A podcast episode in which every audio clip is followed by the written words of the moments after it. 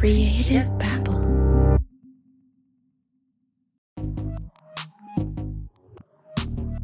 John, we're five episodes into this thing, and we still haven't heard from these guys. We we don't know what Constable Wallace sounds like. We don't know what Constable Baldock sounds like. We heard from witnesses and individuals who have had interactions with Constables Wallace and Baldock when they were arrested, when they were pulled over. So we've got those accounts. But now we got a tape of Constables Wallace and Baldock actually doing an arrest of an individual. Hey, I'm getting ready to charge you resisting. I'm, buddy, I'm, I'm not doing nothing. Yeah, John, this tape really paints a picture of their character. I talked to defense attorney Greg Ousley about this, and he told me that the gentleman who was being arrested that day looks very intimidating. When I met with this guy, you know, he looked like something out of Cape Fear and you would not want to fuck with. If I was a military policeman or a law enforcement officer walking up on this guy, I'd give him respect. He shows up at my office and he has a tape where him and a guy and there's a girl in the and they are in this like SUV. They pull up at where Wally hangs out at the Circle K gas station. No problem. Hey, I'm No getting ready problem. to charge you resisting. I'm, buddy, I'm, I'm not doing nothing. Hands behind your back. Okay. The, the passenger I'm has sorry. his phone out, Huh? I'm. has it recording, and all of a sudden you hear this guy walk up You do anything stupid, I'm I, I he say, I, I, "I got a gun right on you." about that with me. just, just stand still. Okay. Sorry. You do anything stupid, I'm I, I tase promise. you, I, alright? I, I promise, buddy. You Alright. ain't got to worry about that with me. I promise. Well, you. yeah, I mean, you're acting crazy with me. No, I'm promise you. Yeah? I'm sorry. I mean, it's just kind of scary. I don't know what's going on. You Well, know. You, uh, now, Mhm. you want to tell me your last name? and you and you hear the phone drop. Well, guess what? The phone drops down in between the seat and the console, and it's recording. You got a warrant for you, you know about it. What for? I'm sure. I, re- I really have no idea, buddy. Honestly, buddy.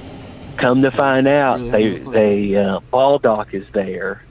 Baldock walks up, and apparently they've ran, and someone in that car has a warrant, and indeed the guy does indeed have a warrant.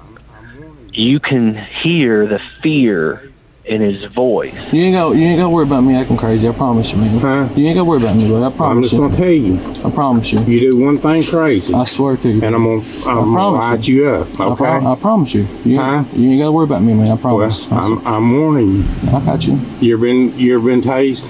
No. Okay. Now what we're gonna do? We're gonna walk back here to my car, Sure. And you do anything crazy? All right, buddy. And I promise gotta, you. You ain't gonna worry about me. I promise you. All right. I'm telling you up front. He walked up and put the taser right on him. But you could hear he was scared to death. This guy tells him two or three times, everything's good. I'm not going to do anything. Baldock says, you know, I'm not joking. I, I'm going to, I'll use this. Don't you do anything. I mean, because, I mean, this guy could have whipped Wally and Baldock, no problem. But on that tape, on that tape, you can hear Wally come over, I didn't see her jump her out here. and then you can hear him take charge. Hey, let me ask you a question before you get in trouble. If there's any dope in here, now's the time to tell it, and you'll get to go home. If I find anything in here, you lie to me. I don't know, but they picked me. Yeah. I know they went and got it tonight. We've been waiting on them all night long. They find a female who's like in the back of this SUV curled up, and they get her out. And they take the big guy with all the tattoos and everything, put him in the back of the car. Then they start searching. Here's their pills. Huh? Here's a bunch of their pills. I don't know what they are. You have to call poison control here. Here's Mike. Right, here we go. What's this? I don't know what the fuck that is. Here's scales, baggies. I got it all up here too. The guy tells me, I, I forget how much money he said he had. Something in that box with a lock on it. He also said they had nothing in the car.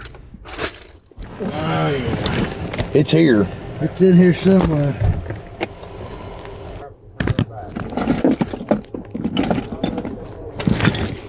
Well, she had the opportunity to give it up, so if she didn't, that's her baby. She'll get her a big promoting contraband. So if you've got any dope on you, now's the time to tell me. On this tape, I'm gonna say you didn't. I got it. you can hear Wally tell Baldock that they can have whatever they want. As far as the money, they can split it up themselves. You're under arrest, motherfucker. Some bitch got any money. There it is, too. Gary, did you check your guy good? No, I didn't get a chance, man. I was afraid he was gonna run off from me. Did you try? No, I had taser stuck to his damn back. I listened to that and realized that Baldock has no training and he's scared to death. And some a man with a gun that's scared to death is dangerous. You're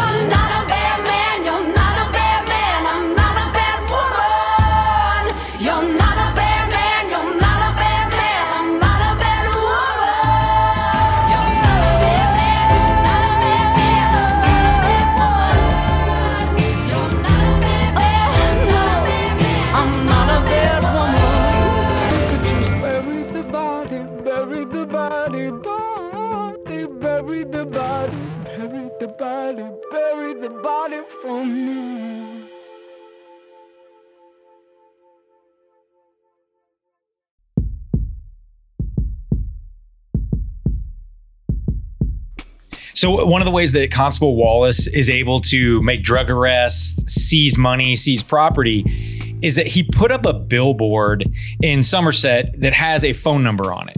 It's essentially a tip line where citizens are just encouraged to call in and can give him information so that he can go arrest people. I mean, is this typical local law enforcement?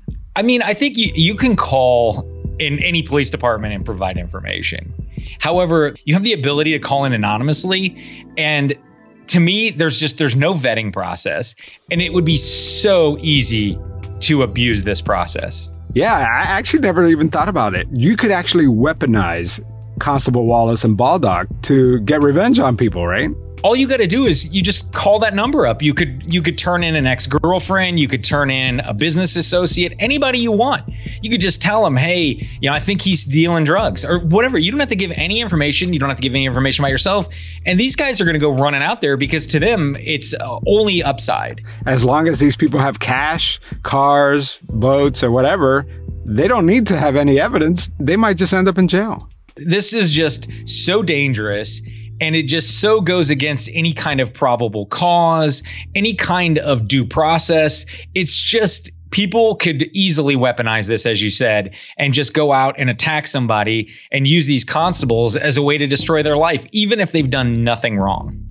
Yeah, and there's one shining example of how one of these random tips blew up in their face. Yeah, apparently the FBI had been getting a lot of complaints about the constables Wallace and Baldock. I think it was that Tim Jones bringing this to their attention that finally allowed them to pursue this. And the FBI thought that they could use this tip line as a way to, I mean, you could say set up the constables, but really just to see how they operate. All right. So now the FBI knows about these constables. So what do they do? How do they figure out the way they're conducting their business? Yeah, so on September 29th of 2019, they have an undercover FBI agent. When you're going to do an undercover operation, you have to vet the person that's going in there. So you are going to pat them down. You know exactly how much money they have on them. You know what they have on them, everything. You keep track of everything going in. So there's no surprises. You know what your agent has, and this would be same if you were using an informant, but here they're using an FBI agent. So they have a law enforcement officer that they're putting into a situation, and then what they're going to do is they're just going to make a phone call into Wally's tip line and tell them that hey, this guy has drugs, and then see what Wally does. And so what happened? They made the call to the tip line, and did uh, Wally take the bait? Yes, uh, and it, it, was it was really that easy. They didn't have any trouble getting Wally to respond, and so what they did is they had surveillance all over the place. They had FBI agents in cars, they had aerial surveillance, they had recording equipment, and they're going to monitor every single thing that Wally does during this interaction. So, describe to me the way this operation took place. So, after they made the anonymous tip, they had the FBI agent in a car at the Somerset Mall and then they had everybody set up around them to be able to monitor what was going on. So when constables Baldock and Wallace get to Somerset Mall, first thing they do is they pull him out of the car and they put him in handcuffs. Did he break the law? Was he under arrest? No, and th- that's the thing. I mean, I have heard of some very rural jurisdictions. Cops know they're dealing with some dangerous people and they will do this. But you know, unless the laws or the courts have changed on the Fourth Amendment, you just can't arrest. You just can't put somebody in handcuffs for no reason because you're putting them under arrest. And once the handcuffs come on, in most jurisdictions, you're considered under arrest, even though some officers, oh, it's for officer safety or whatever, but you're depriving that person of their uh, freedom at that point. So I feel like right now they've already made a significant error here and just taking someone out of a car and putting handcuffs on them, and they have nothing to base that on. And then it gets worse. Constable Wallace circles the car with his canine unit and he claims that the dog found a hit on the driver's side door. But according to the aerial surveillance conducted by the FBI, the dog just circled the vehicle. He didn't find anything. Here we go again. We've got Wallace here claiming that something happened that didn't. And it just, to me, every single one of these actions is just validation that this guy is just making up things and thinking he can get away with it because nobody's calling him on it. Yeah. So far in this arrest is Constable Wallace's greatest hits, right? He's bringing in all his tropes. But then they call in the sheriff's office to bring in their canine unit. And of course, they couldn't find a hit there either. So yeah, so one of the tactics that a lot of people have said that that Michael Wallace does is that he brings in real law enforcement to validate what he's doing or to get them involved so they would be the ones who testify. They're the ones saying that things went wrong, yet he's the one collecting the evidence or the, the seizures. And so during this interaction, there's a lot of officers coming in from different jurisdictions. And so I think he brought in the canine unit to try to validate what he claims his dog did. So then he could use their dog as justification for whatever he does next. Well, that didn't work because that dog didn't sit. So now he says, Oh, I think this guy's uh, drunk. So let's do a field sobriety test, which he has nothing to base this on. I mean, he's just fishing at this point. Obviously, he's an undercover agent. He's completely sober. So now it looks like that even though he passed, Wally just keeps on going as if this this anonymous tip is 100% accurate and that he says, "You know what? Let's get in your vehicle. You've got a hotel key. Let's go to your hotel. Let's see what you got there. Let's find the dope." So they go back to the hotel room, which clearly the FBI had this hotel room set up for this. They they were thinking that it was a possibility. Now, I can't think of any scenario where you would pull somebody over thinking maybe they're drunk, maybe maybe they have drugs on them, that you're that you're going to go back to their residence or to their room. Like I feel like that is so far fetched, but the FBI knew this was a possibility because of what they'd been told. So they're already preparing for this. So these constables go back with the undercover agent back to his hotel room, and not surprisingly, they don't find any drugs. But the whole time they're searching this hotel room, which is, I'm sure, completely illegal, they're threatening this guy that he's going to go to prison if he doesn't tell them where the drugs are. So Baldock and Constable Wallace, they don't find anything on this undercover agent. They handcuffed him at the scene. They followed him to his hotel. I mean, this should be over, right? Yeah, you would think so. I mean, not finding anything illegal should have been the end of this, even though this should have ended long ago. But even though, as I noted earlier, that he passed the field sobriety test, they still decide they're going to charge him with public intoxication. Hmm. So they arrest him, take him to jail for public intoxication, even though they have absolutely, in my opinion, no basis for this whatsoever. I mean, this must be a dream for the FBI because he is just doing everything so far that that all these people have complained about, right? Yeah, the only thing he hasn't done, and who knows if you gave him a couple more scenarios, he might, is that he didn't plant evidence in the scene. Everything else he did. I mean, he just went step by step violating this undercover agent's uh, civil rights, just one right after another, both of them. They just they didn't have any problem just stomping all over this guy. So they arrested this undercover agent. Now what?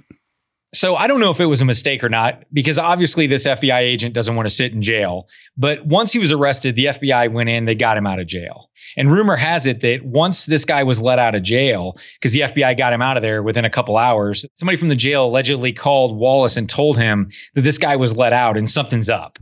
And so Wallace immediately got spooked and he called the FBI and asked if he was under investigation. So even within a, a few hours, Baldock and Wallace knew that something wasn't right with what they just did. Uh, but the dust settled for a while. The FBI rarely moves quickly on things. And so months go by and nothing happens to either one of them. Yeah, because this is uh, another situation where a lot of the people who have complained about Constable Wallace say that he arrests you, he takes your money, but he only turns in part of it and pockets the rest. And because of this, because he got a whiff that maybe something was up, many of his critics say that he turned in all the money that he seized from this undercover agent. So that would have been another criminal act on Constable Wallace's part.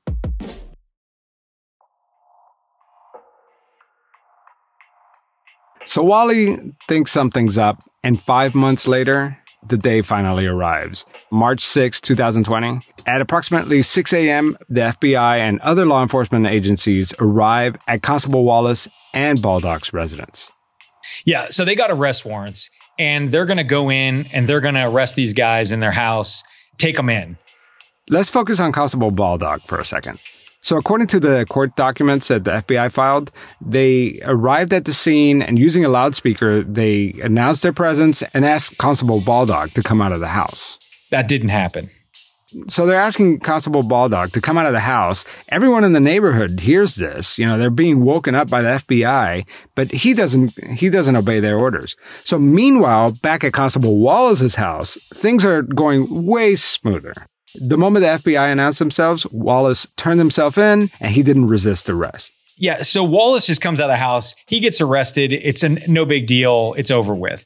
But with Baldock, the FBI has to breach the house. So they send in a SWAT team in the front door and they got agents going in the back door at the same time to go in and get him. And the agents at the at the back door, they can see inside the house and they think it's Baldock, but they're not sure. They see an individual taking a defensive posture and has a handgun. So they know there's problems right there. John, do you think that the FBI was ready for some sort of conflict with these guys? I would say yes. With most search warrants, they're going to have way more officers and agents there than they're going to be needed. The objective is to get inside the house and get to the individual before they even know what's happening. So there's no kind of confrontation. But they're certainly set up for it. Now, once they saw who they thought was Constable Baldock inside the house with a gun, they know he's not complying. They know he's going to put up a fight. So at that point, it's a completely different situation. You now essentially have a shootout. He knows he's not a burglar at this point. Right. And he's still putting up a fight. So the only other thing I could think of is death by cop. Yeah. That's when somebody points a gun at a law enforcement officer and hopes that the cop fires back, right? I, I, think that's a very reasonable question and conclusion because Baldock has to know this isn't one or two FBI agents or even law enforcement officers. He knows there's an entire slew of people out there. There is no way he's shooting his way out of this. So to me, he is either going to claim that he's completely ignorant of the situation, which I think is laughable, or at some level, I think that he was wanting to be killed because there's just no way he could have gotten himself out of here. This isn't Butch Cassidy and the Sundance Kid. I mean, I, he, it's not going to happen. So I think it's pretty reasonable. And it's not clear who fired first. But at this point, shots were fired, and Baldock hits an FBI agent with one of his rounds. Wow. Yeah. So he fires a shot and he strikes an agent, and then what happens? So I, we don't know how many rounds were fired based on the court filings, but I would imagine that the agents around that house did some significant shooting at that point. and we know that Constable Baldock was hit at least once. We're not sure how many times, but he was he was shot. And then one, he does an interesting thing at this point. He tries to call Constable Wallace by cell phone. He tries to call him twice. He calls him at 6:09 a.m. and 6:12 a.m., which also seems to make me think that he knew who was outside. He's not calling Wallace because he thinks there's a burglar at his house. The FBI sends in a robot that has a camera in it to look around. Obviously, it's a safe way for them to get in there. And they can see that Baldock still holding a gun, still like looking like he's got some fight in him, which tells you even at this point that he's not backing down. But eventually, he's convinced to come to the front door. According to these court filings, it says that he was bleeding from the chest, so that the FBI agents had to render some kind of first aid on him and take him to the hospital prior to, you know, actually arresting him and taking him to jail. So let's hear from defense attorney Greg Ousley, who represented many of the citizens complaining about Constable Wallace and Baldock. They didn't know he was an undercover FBI agent and they arrested him they searched him they searched the hotel room they basically they put on a show for the federal government of exactly what 20 other people have said they'd been doing baldock is uh, wally's sidekick and you can see that you can see that in the morning that the FBI go to arrest Wallace and Baldock they sit outside and it's a major ordeal. They're on the loudspeaker, they're waking up the whole neighborhood. And where Wally comes out with his hands up and, and surrenders peacefully, Baldock does not. He comes out shooting during the time that they're announcing and knocking. He's making frantic phone calls over and over. To who? To who? His daughter, his son, his wife, a loved one. Who's he making phone calls to when the FBI is beating down his door? He's calling Wally.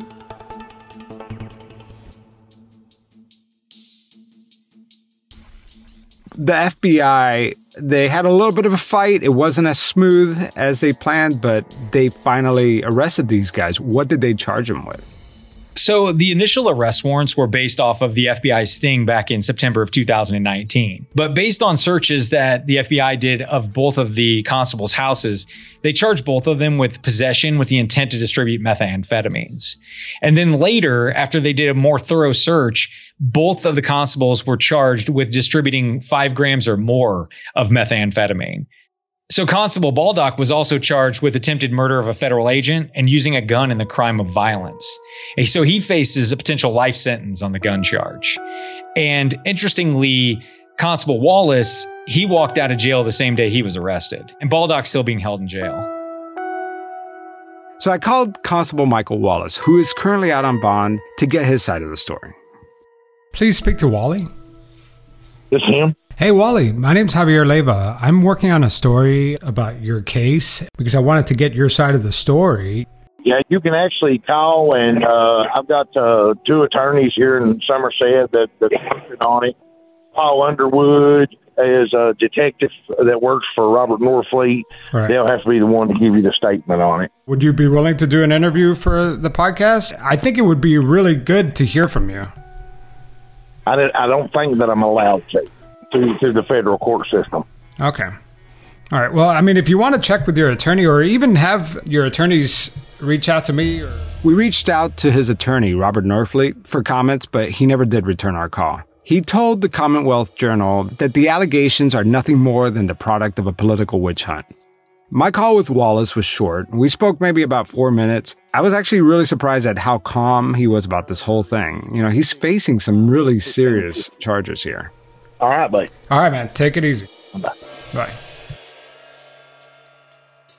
Defense attorney Greg Ousley has spent the last few years defending people who say they've been the victims of these constables. And he can't imagine, against all the evidence that these constables are facing, how they'll defend themselves in court. And say, look, we're ignorant of the law. We thought we were doing good and we're just good old boys, not meaning no harm. And we're just trying to fight the, the drug dealers down here, fighting fire with fire. Hey, look, all that stuff that happened with the FBI agent, that was just a misunderstanding. And I, I was just trying to do the best I could with the limited knowledge that I have and all these other people, it's basically the same deal. I've tried to do right by them, but oh, and by the way, if you do believe anything that they say, please don't, because they all, all have a checkered past and they're all uh, low lifes, so please don't believe them. That's basically the defense. We we hear all this evidence against these guys, and it sounds like a slam dunk case, right? I mean, how could a jury not find them guilty? But there's a chance, right? There's a chance that these guys could walk away. Yeah, I mean, I feel like the evidence is pretty conclusive against both Wallace and Baldock. However, when it comes to juries and it comes to the shrewdness of a lawyer, you just don't know what his defense attorneys might be able to pull out. And it's possible that one or both of them could walk away from this.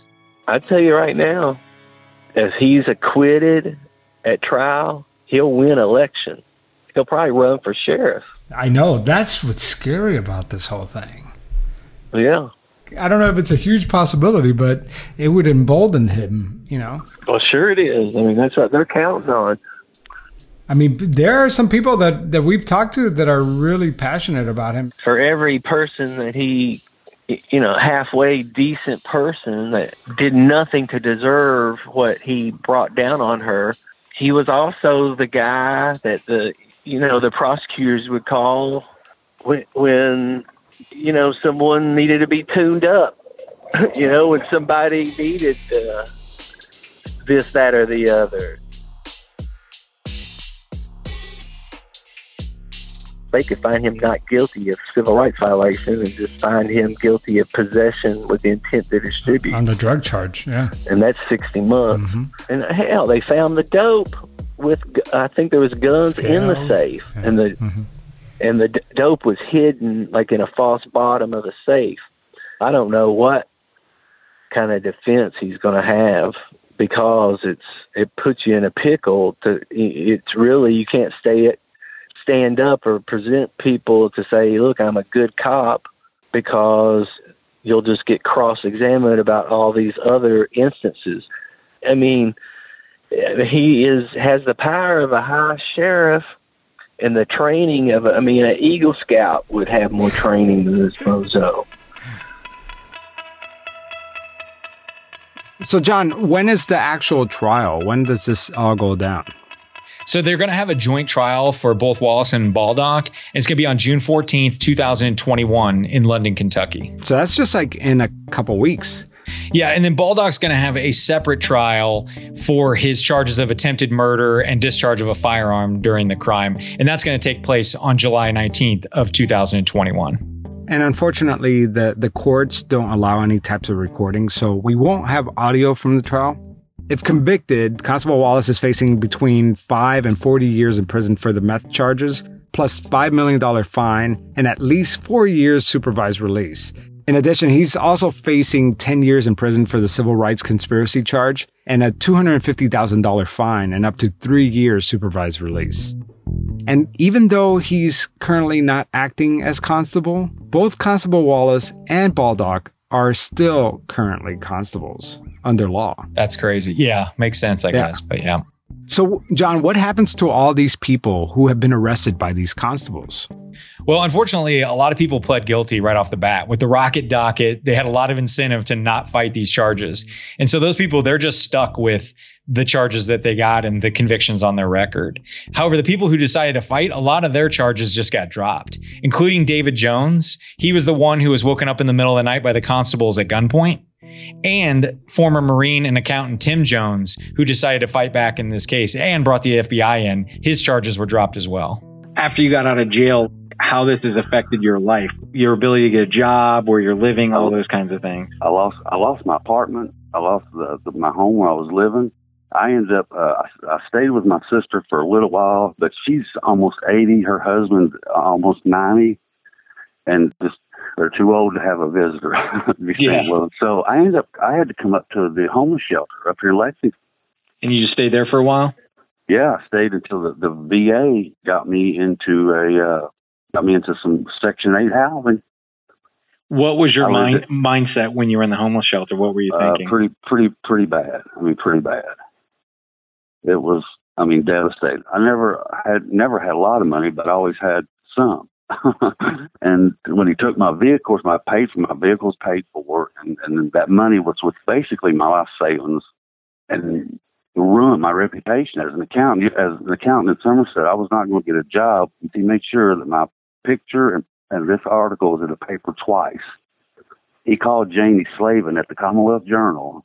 That's his contact up there. And he would call her the mornings of the bus that would be in the paper. I was actually turned down for a job as a, a, tr- a construction flagger because of that arrest. It's horrible, even even not convicted. Ten dollar an hour job. It takes three years to get it expunged. Well, you don't get to be sixty years old and be a meth dealer, never been in trouble at all. He got a guy here that didn't have a record. That's the only thing that saved my ass. People believe me.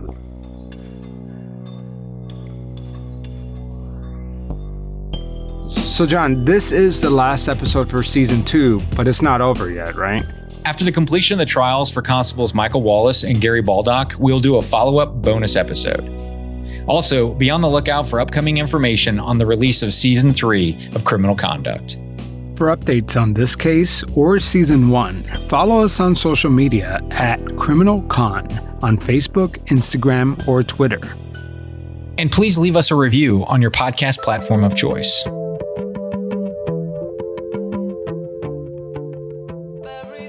A special thanks to our executive producer, AdvertiseCast, and Ruby Rose Fox for allowing us to use her song Bury the Body during our intro.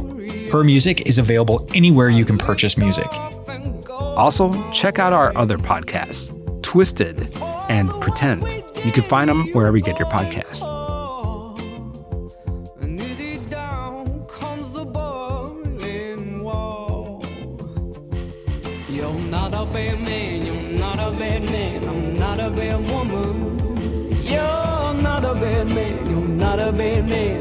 A bad